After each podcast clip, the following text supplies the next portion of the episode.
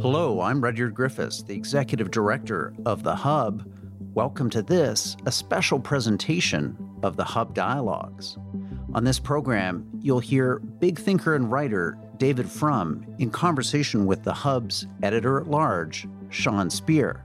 This is part of a regular twice monthly Hub Dialogue series featuring David Frum's opinion, analysis, and insights exclusively for the Hub community. If you're enjoying this program, please visit our website at www.thehub.ca for all kinds of great analysis, news, and insights into the big issues and ideas driving the public conversation. The next voice you'll hear is Sean Speer in conversation with David Frum. Enjoy. Welcome to Hub Dialogues. I'm your host, Sean Speer, editor at large at The Hub. I'm honored to be joined today by David Frum for another installment of our bi weekly video and podcast series, Frum Dialogues. David, as listeners and viewers know, is a staff writer at The Atlantic, the author of several books, and the highly coveted guest and commentator on various cable television programs. We're honored to provide him with a platform to share his insights and analysis on key issues concerning Canadian policy and politics. In today's episode, we're discussing new and emerging questions about work in the post pandemic era. These include the durability of working from home, as well as the rise of so called quiet quitting, whereby workers are effectively working to rule in the context of labor scarcity and changing employer employee power dynamics. David, I'm grateful to get your insights on how to think about these major questions. As always, thank you for joining me. It's such an honor to be here. Thank you.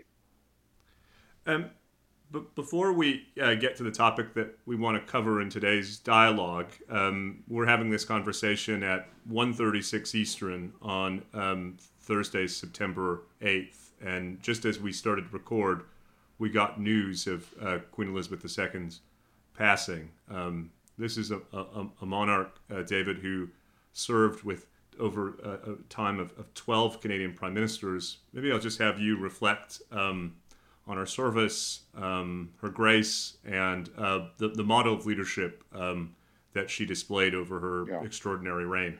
Well, the, the connection between um, Queen Elizabeth II and Canada is, is even more intimate than I think um, a lot of Canadians understand, even those quite well versed in, in Canadian history.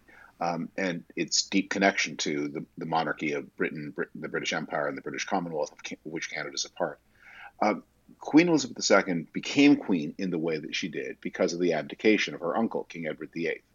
Um, at the time of the abdication crisis, one of the uh, overriding concerns of the British government was what would the ad- what would be the attitudes of the Dominions, um, and especially of Canada. This was such an important question to the British, not only because the empire was so central to the thinking of the British leadership of the time, but because um, what made the abdication crisis so intense was the um, smell in the air of a coming European war, in which Britain would depend heavily on support from, from the Dominions and especially from Canada, the, the largest and most powerful of the Dominions.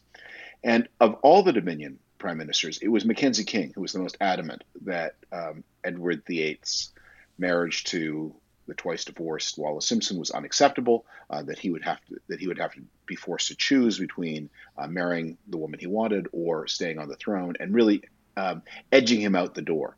Um, and when you when you um, read the histories of the period, you see that the, the huge role that Canada had in making in, in accelerating the abdication of King Edward, bringing to the throne instead the father of uh, the present queen, and thus setting in motion the queen's early ascendancy to the throne. Edward, um, had he stayed king, would have lived into the 1970s. Of course, uh, Elizabeth's father, George VI, died earlier, and that's one of the reasons for this enormous reign. Um, there are oft frequent visitors to Canada. Um, I uh, some people um, will remember the, um, the, the voyages of the Britannia up and down Lake Ontario, the Royal Royal Yacht. I think it's a time of emotion. It's also time to reflect, I think, on, on the deep constitutional continuity of Canadian history. And I, I, this is a long enough speech, but I'll say one more thing. I, I think Canadians often try to sever um, their present from their past um, in a way that orphans Canadians. You just can't understand what Canada has been, is, and will be without understanding that it is formed in this framework with British traditions and the British monarchy. Um, eloquent words, uh, David. I'm, I'm this is a, a, terrible day, but I'm, I'm grateful that I got to spend it with you and, and be able to draw on your, your wisdom and, and insights. Um, let's now shift the conversation to what we, we plan to talk about, uh, which is a, a, set of issues around um, post pandemic work that we at the Hub have come to think about as the, as the withdrawal from work. Um, let's start with remote work, which is a subject that we've previously discussed. Uh, last time we spoke, you were somewhat bullish that remote work could have considerable benefits, including for the environment. Yeah. Um, but in recent days, we've seen growing calls from major employers for people to return to the office. Uh, what do you attribute that to? Is it small mindedness and old thinking? Or are we discovering that being together has greater benefits than we may have thought? Um, I think uh, what we're seeing is a continuing power struggle uh, between labor and management, labor and capital, um, in the context of a period where uh, the balance of power has shifted somewhat toward workers. So workers get to make work work more for them and less well for uh, employers, and many employers don't like it um, and are trying to wrest the power back. Um, that's probably unrealistic on the employer's part. Um, I do continue to believe that that um, the new ways of working um, offer more more good than than harm, especially for for women um, for the environmental reasons you mentioned, but also for others. Uh, that they, uh, the people, they, they, make us all more self-actuated, self-directed um, uh, individuals.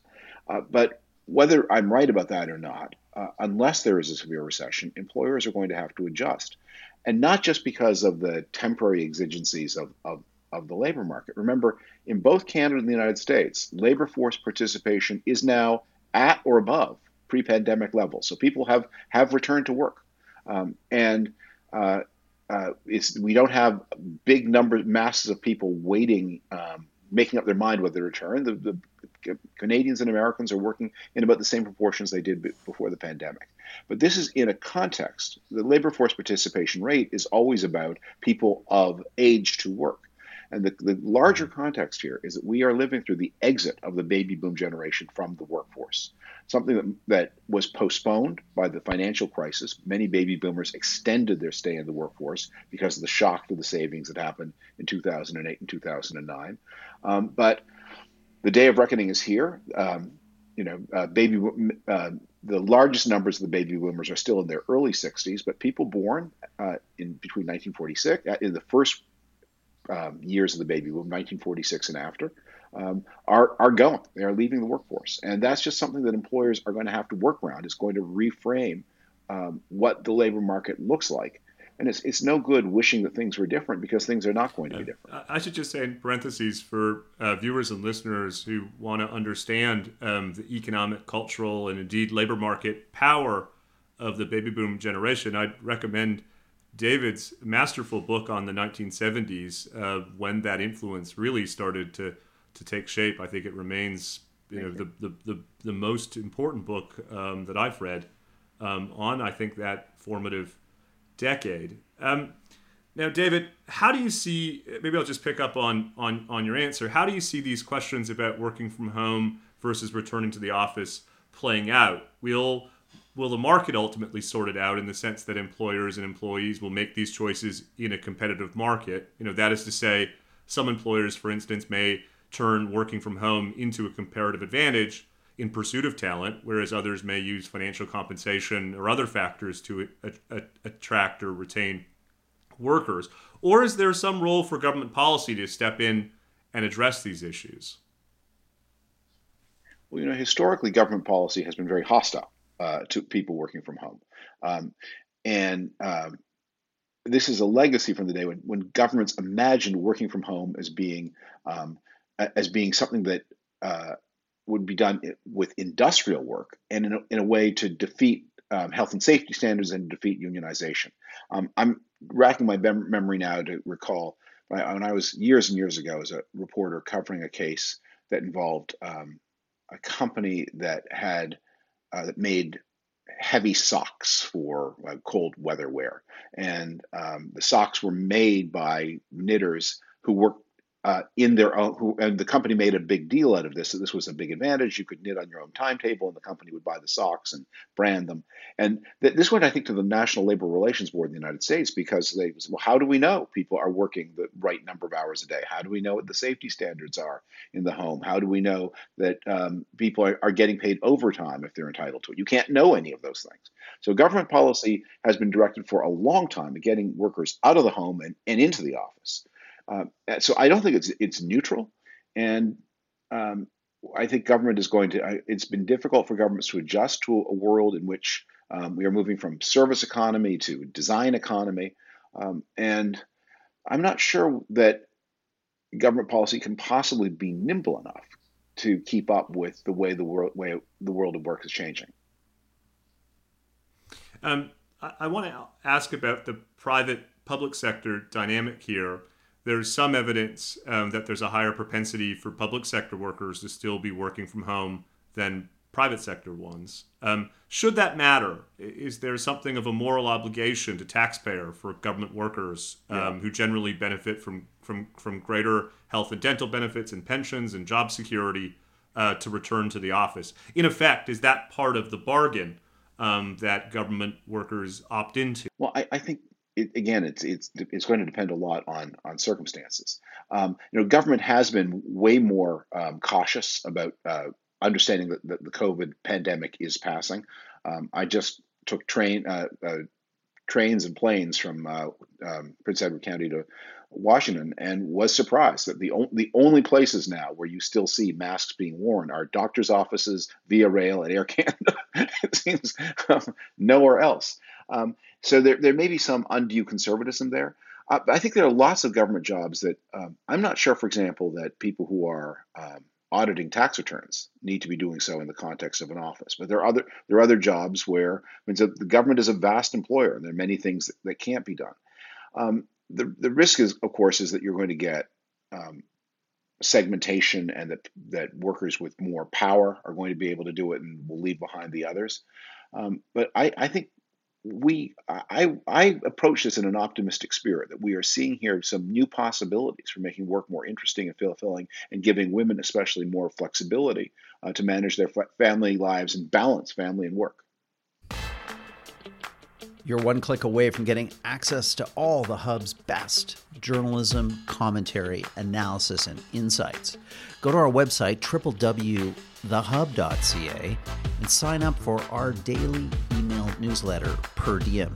Each morning at 7 a.m., into your email inbox, you'll receive our best journalism, the thoughts and analysis of our smartest columnists and contributors all curated for you based on the issues and ideas that are moving the public debate. Sign up now, free of charge, at www.thehub.ca. Now back to our program. But before, David, we come to the issue of um, quiet quitting and, and what it means uh, for individuals and the broader society, let me just put one final big picture question about these issues of remote work and and working from home and, and returning to the office um, or the, the workplace. There's been some talk in the context of the growing divide between the so called laptop class, whose professional lives were mostly unaffected by the pandemic, and the working class, what we called in Canada essential workers, who continue to have to physically go into work to provide for themselves and their families as we think about post-pandemic work arrangements, to what extent to what extent should we be mindful of this divide yeah. and its possible social and political economy consequences? Um, I think with that we we are we are doing our worrying in the rearview mirror. I mean, the story of 2022 has been that people who must work in person, people who do non-laptop work, are enjoying one of the greatest bursts of market power that people in those categories of jobs have have ever had. So um, you know that's that uh, wage increases are concentrated there. That's where the labor shortages are, um, and you're seeing a real shift of of market power. So we may be it, yes, it was true during the pandemic that. Um, people who were able to work pretty conveniently from home suffered less during the pandemic than people who electricians and contractors and so on whose lives were really horribly disrupted um, and that was an inequity, maybe an unfairness, but it, certainly an imbalance of difference. But in 2022, the story is um, those are the jobs that are seeing the most demand, the most opportunity, the most uh, pay raises, the most shift in market power. So it's an example of how I think you know we we we can be confident markets do sort things out. Um, and that whatever we're worrying about at any given point in time is probably not the thing we're going to be worrying about six months later. Um, I, I, I, have been noticing, for example, I've been doing some work in the past few days on um, the prices of food and energy, which was a huge topic in 21 and 22. And and there was a t- at the time there there was so much attention to structural explanations. Maybe these markets were too concentrated. And what we're discovering is markets worked. Markets worked. The price of gasoline is coming down. Uh, the price of um, the food price increases are slowing, and in some some foods, especially meats, prices are actually dropping because people adjusted uh, their uh, their demand and supply was conjured forth.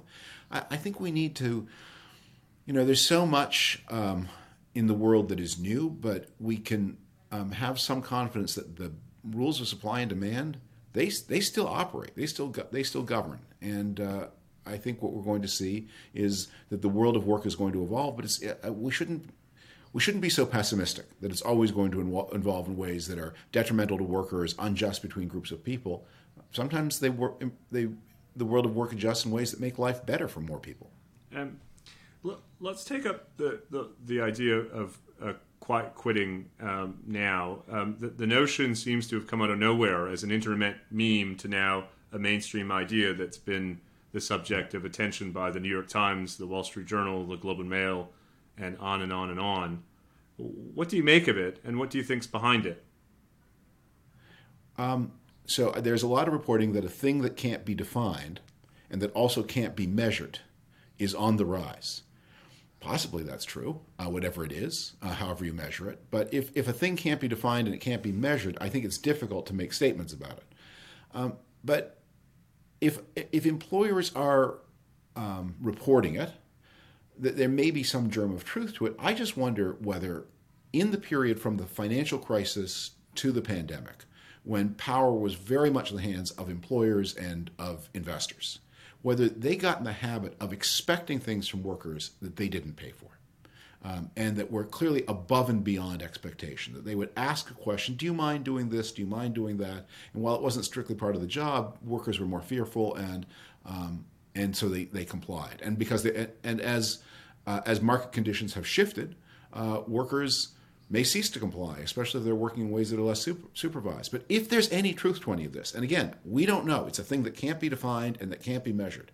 Uh, but if there's any truth, it may just be again. It's like um, you know, we've, we've you know, uh, I just I just noticed that a, um, a, restaurant uh, I uh, patronize a lot um, for uh, online, you know, that we order on remote food from. They no longer give you the steamed rice for free with the main course. They now charge a dollar fifty for the steamed rice. Um, uh, you know, I don't like paying the extra dollar fifty, but um, they could if they can make me do it, they're they're not wronging me. They're just saying, okay, the right that white rice that used to be quote unquote free now costs a buck fifty. And in the same way, maybe workers are saying um, there may be demands here that we felt were unfair. Um, and that we weren't compensated for, and that maybe either the demands have to be rolled back or the demands have to be compensated. If there's any truth to this story at all, and it may not be because we don't know what this thing is and we can't measure it. If we for the purpose of the conversation, take for granted it's, it's happening at some magnitude, as you say. It's it's it's impossible to measure, and also accepting your point that it it, it if it it may simply reflect um, the, the kind of new equilibrium between uh, employers and employees. But isn't there a, a risk that a narrative um, that tells particularly younger workers um, that um, that going above and beyond uh, is something to be discouraged. Isn't there a risk that that um, that that harms their their sort of investment in their own human capital and professional development? If if that's what's happening, that would be bad.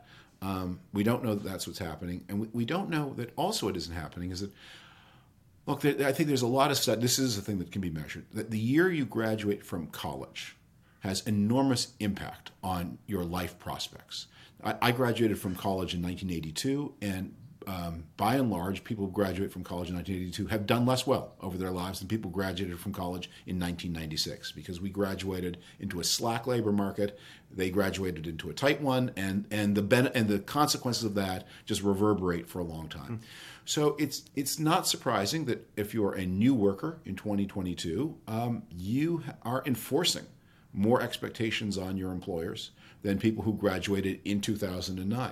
Uh, I remember having um, young people who were part of the class of 2009 who worked for a website I then ran, and yeah, they there, there were no jobs, and they were glad to take anything, and they they went that extra mile, um, and um, that but that reflected not that they were better people, uh, but that they had less clout, um, and people with more clout are going to behave differently. But I, as I said, I think we need to.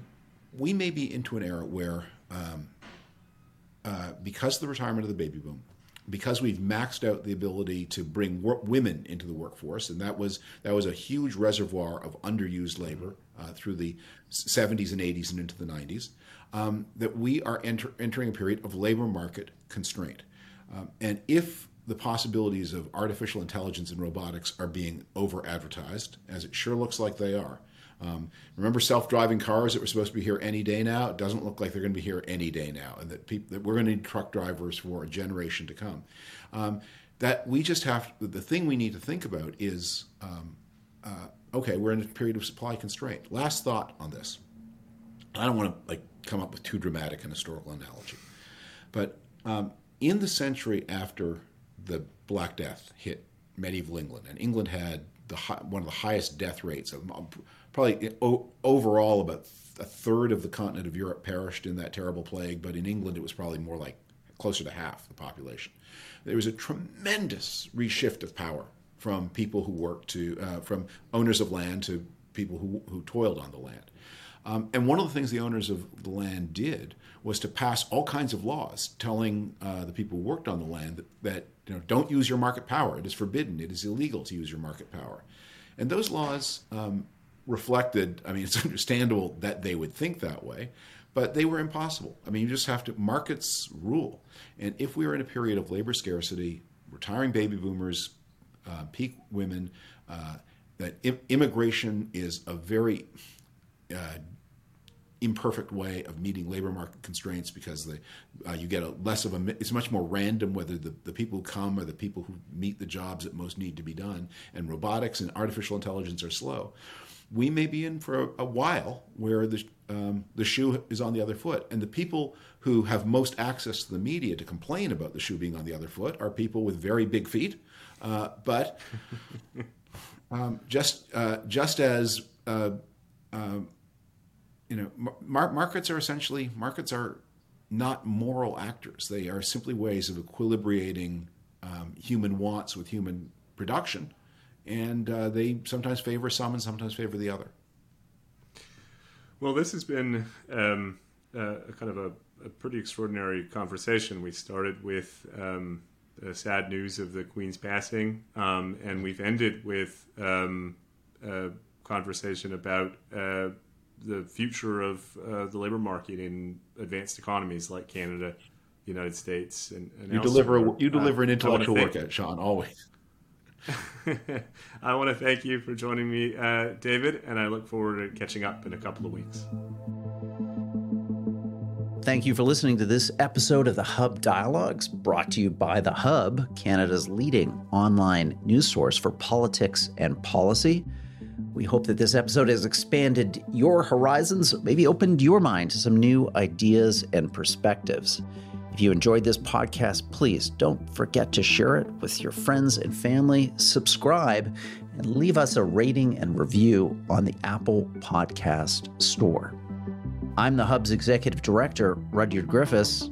The host of today's program was Sean Speer, the Hub's editor at large. This episode was produced by Amal Attar Guzman. Our audio editors are Alex Glutch and David Matta. Thanks for listening.